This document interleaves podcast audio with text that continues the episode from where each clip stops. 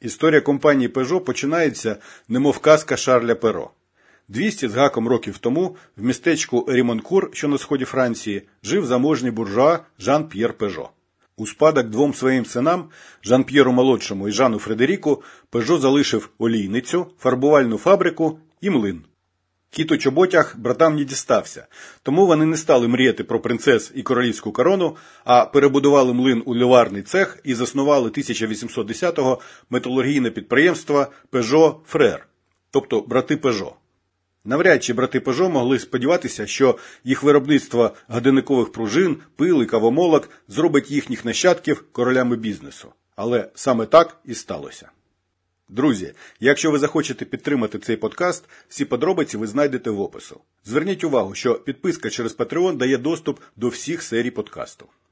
Королівські амбіції компанія Брати Пежо проявила лише за півстоліття, коли вже онуки Жан-П'єра замовили ювеліру емблему, що мала символізувати міцність, гнучкість і швидкість роботи металевих інструментів Пежо. І невдовзі компанія зареєструвала як торгову марку аристократичну фігуру Лева. А за рік до цієї урочистої події народився правнук Жана П'єра. Хлопця назвали Арман, і йому судилося привести сімейний бізнес у відповідність до пафосу його логотипу. Закінчивши інженерний коледж у Парижі, Арман Пежо вирушив на стажування до Великої Британії і виявив там справжнісінький велосипедний бум. Освічена і забезпечена молодь, і джентльмени, і леді масово каталися на так званих пеніфартингах велосипедах з величезним переднім і маленьким заднім колесом.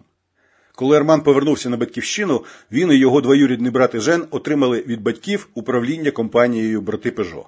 І ось кузени з ініціативи Армана організовують 1885 року виробництво французького пеніфартинга під назвою Le Grand B. Кузени перейменували сімейну компанію в Le Fils de Peugeot Frère, тобто сини братів Пежо. І під цим ім'ям компанія стане абсолютним лідером на ринку велосипедів у Франції, випускаючи на рік близько 20 тисяч двоколісних транспортних засобів. Але це досягнення святкував лише Ежен Пежо. Кузени не зійшлися у поглядах на стратегію розвитку бізнесу. І в 1896-му Арман вийшов із партнерства, щоб створити компанію, яка мала здійснити його мрію виробництво самохідних екіпажів.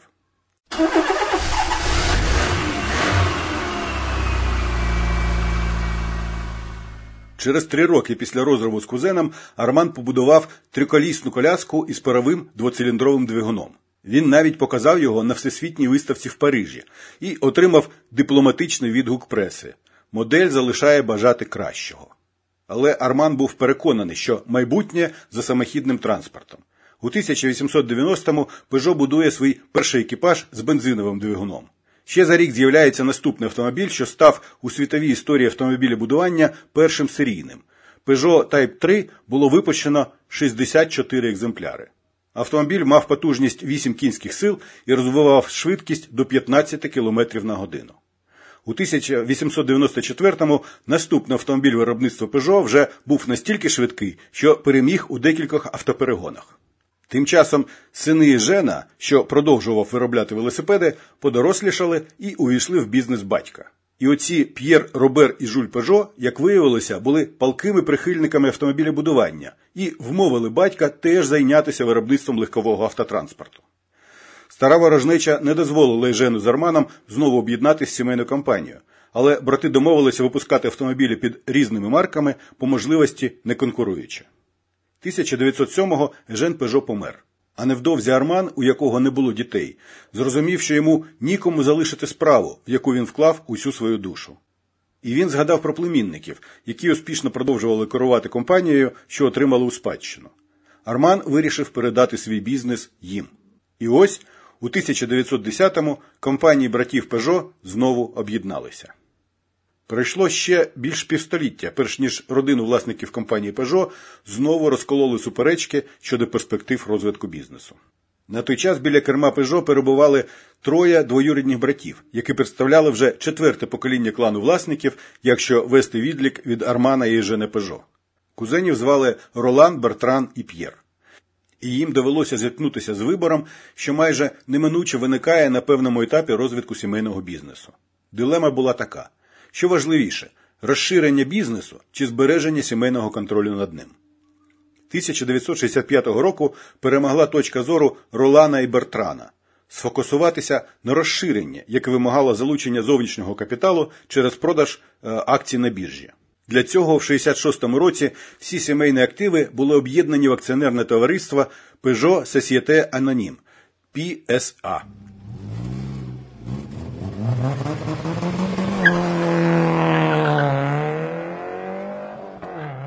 Але нагода для потужної ринкової експансії з'явилася лише через 8 років. В ті часи французьке автомобілебудування було влаштовано досить незвично. Компанія Citroën ще з 1936 року належала виробнику шин Мішлен, який свого часу, так би мовити, на прохання французького уряду врятував Citroën від банкрутства. Рено у 1945-му була відібрана державою у її власника Луї Рено за його співпрацю з нацистською Німеччиною. Під контролем нащадків засновників залишалася лише компанія PSA родини Peugeot. І ось сталося так, що Citroën навіть під контролем прагматичної сім'ї Мишлен загрався в інновації і 1974 року знову збанкрутував.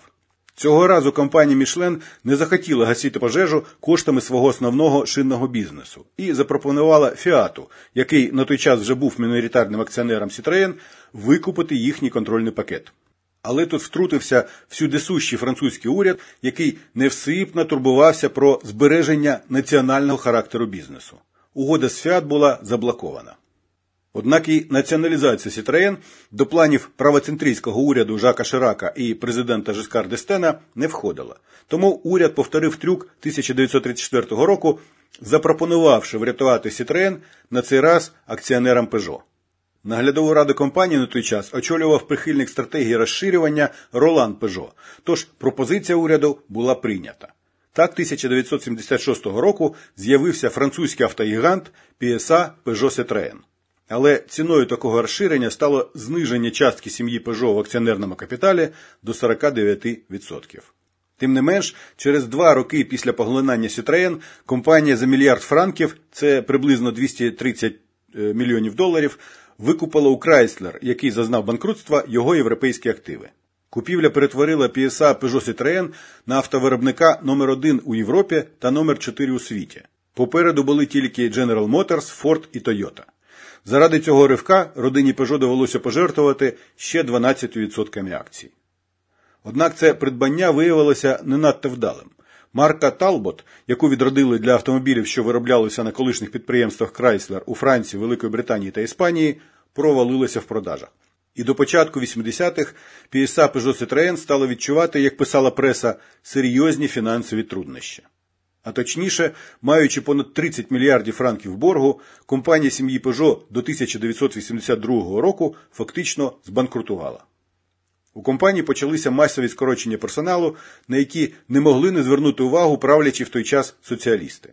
27 липня 1983 року міністр економіки і фінансів Жак Делор заявив, краща фінансова структура дозволила Peugeot вирішувати свої соціальні проблеми менш жорстко. Під тиском уряду сім'я Пежо запропонувала посаду голови правління сторонньому експерту, банкіру Жаку Кальве.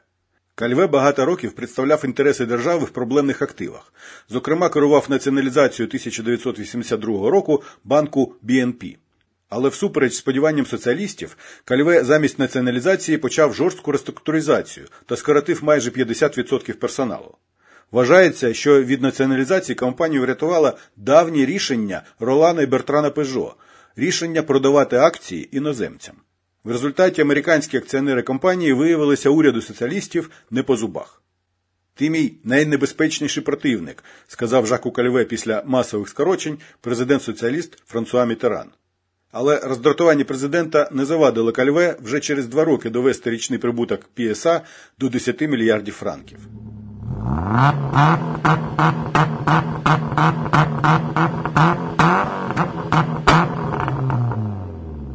У 1997-му Ролан Пежо пішов у відставку. Посади голови наглядової ради обійняв П'єр Пежо, який перебував понад 20 років в опозиції до двох старших кузенів. Для компанії настали нові часи, адже П'єр Пежо вирішив повернути компанію під повний контроль родини. Для цього Peugeot Citroën негайно почала збільшувати виплати дивідендів акціонерам, а компанія FFP, що управляла активами родини Peugeot, спрямовувала отримані дивіденди на купівлю акцій PSA. У 2002 році П'єр Пежо раптово помер. Посада голови наглядової ради дісталася його синові Т'єрі, який продовжив політику батька. Згодом Т'єрі сформулював її так: Сім'ї Пежо потрібна стратегія зростання і прибутковості, але лише при умові, що ми залишаємося незалежними. Тож з 1999 по 2011 роки сім'я Пежо витратила на викуп акції PSA Peugeot Citroën понад 6 мільярдів євро. І виявилося, що занадто активно повертати контроль так само небезпечно, як і занадто інтенсивно його втрачати. Особливо, якщо у основних власників компанії немає згоди щодо стратегії розвитку бізнесу. У 2007-му внутрішньосімейний конфлікт загострився. На посаду голови претендував Робер, син Бертрана Пежо, який хотів продовжувати політику активного розширення. Але кузен Т'єрі цьому завадив. Розбіжності між старшими членами родини призвели до непослідовної та імпульсивної політики і в корпоративному, і в операційному управлінні. Крім того, інтенсивна багаторічна виплата дивідендів суттєво зменшила фінансову потужність компанії. Тому, коли в нульових PSA зробила кілька спроб міжнародної інтеграції, вони виявилися не надто успішними. У 2008-му компанія почала переговори про альянс з General Motors, зокрема про придбання головного європейського активу американської компанії. Перемовини ще тривали, коли Робер Пежо зробив пропозицію про злиття активів сім'ї Аньєлі, що володіла Fiat Chrysler. Італійці відмовили, оскільки не були впевнені у фінансовій спроможності партнерів, особливо у світлі їхніх переговорів General Motors. На що Робер відповів, що, мовляв, сподівається на те, що коли-небудь планети вирівнюються вдаліше. Коментуючи цю інформацію, його опонент Т'єрі Пежо висловився в тому дусі, що він не проти альянсів, але тільки при збереженні контролю сім'ї над бізнесом. У 2010 році PSA відсвяткувала 200-річний ювілей, з гордістю заявивши, що Peugeot – один з небагатьох світових піонерів автомобільної індустрії, які нині працюють, де нащадки засновників бренду, як і раніше присутні у складі акціонерів і правління. Це свідчило, що родина продовжувала підтримувати політику Т'єри Пежо. Однак сліпе прагнення зберегти сімейний контроль над підприємством призвело незабаром до протилежного результату. Справа в тому, що з 2008 року ринок руйнувала світова фінансова криза. Спад продажів автомобілів не зупинявся протягом багатьох років, і до 2013 року обсяг продажів автомобілів в Європі скоротився до рівня десятирічної давності. PSA Peugeot Citroën виявився не готовим до такої серйозної затяжної кризи. 2011 рік PSA завершив зі збитками в 1,6 мільярдів євро, 2012 – 5 мільярдів євро, 2013 отримав 2,3 мільярди збитку. В експертній доповіді 2012 року уряд Франції критично оцінив дії сім'ї Пежо. Урядовий експерт звинувачував сім'ю в тому, що вона вважала за краще отримувати дивіденди і здійснювати зворотні викуп акцій, замість того, щоб інвестувати в нові ринки, як, наприклад, робив німецький Volkswagen. Ризикуючи втратити всю компанію, родина Пежо нарешті наважується продати акції, які роками викуповувала. Спочатку вони продали 7% своїх акцій компанії General Motors але отримані гроші не рятували ситуацію. Компанії був потрібен значно потужніший інвестор. Традиційно в ситуацію втрутився французький уряд, який обожнює регулювати автомобілі будівників. І до середини 2013 року під час секретних перемовин було вироблено рішення. Сім'я Пежо мала знизити свою частку в компанії до 14%. Такі ж частки купував уряд і китайська компанія Dongfeng Motor Group.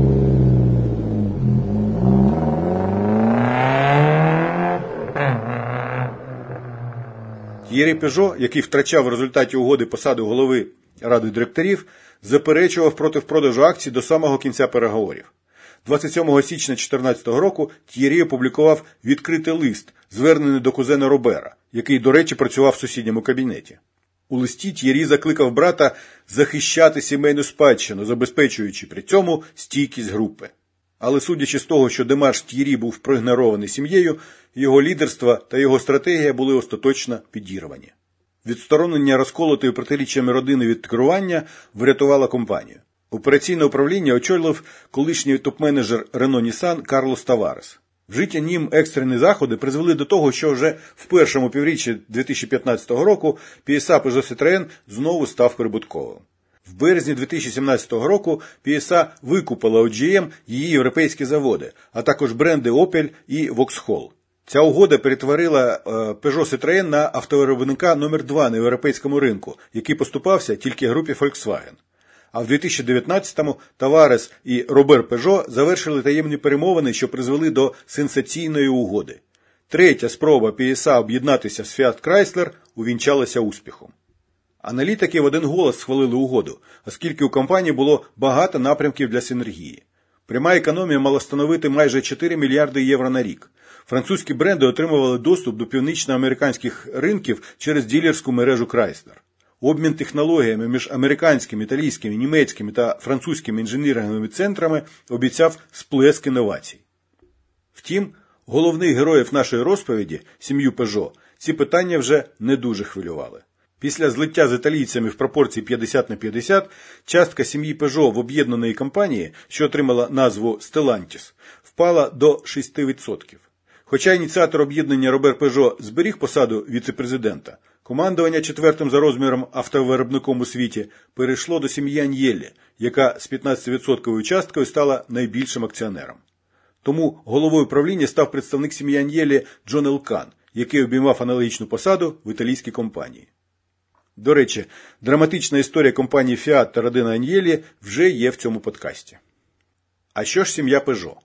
Ще в 2014-му, після втрати завдяки втручанню держави контролю над PSA, їхній сімейний холдинг несподівано придбав збанкрутіле виробництво млинів для спецій. На заводі у французькому місті Кенжі з виручкою близько 20 мільйонів євро на рік працюють 150 осіб. А називається завод PSP Peugeot. Наша продукція носить ім'я Peugeot тому, що її випуск сім'я почала в 1840 році, ще до того, як зайнялася виробництвом автомобілів, пояснив директор млинного заводу Peugeot Філіп Пропац. Тож тепер нові старі власники інвестують в розвиток перцемолок. Що ж, принаймні цей етап життя бізнес-родини Peugeot ніхто не назве прісним. Це подкаст про історії бізнесу, а я його автор Олександр Ратнер.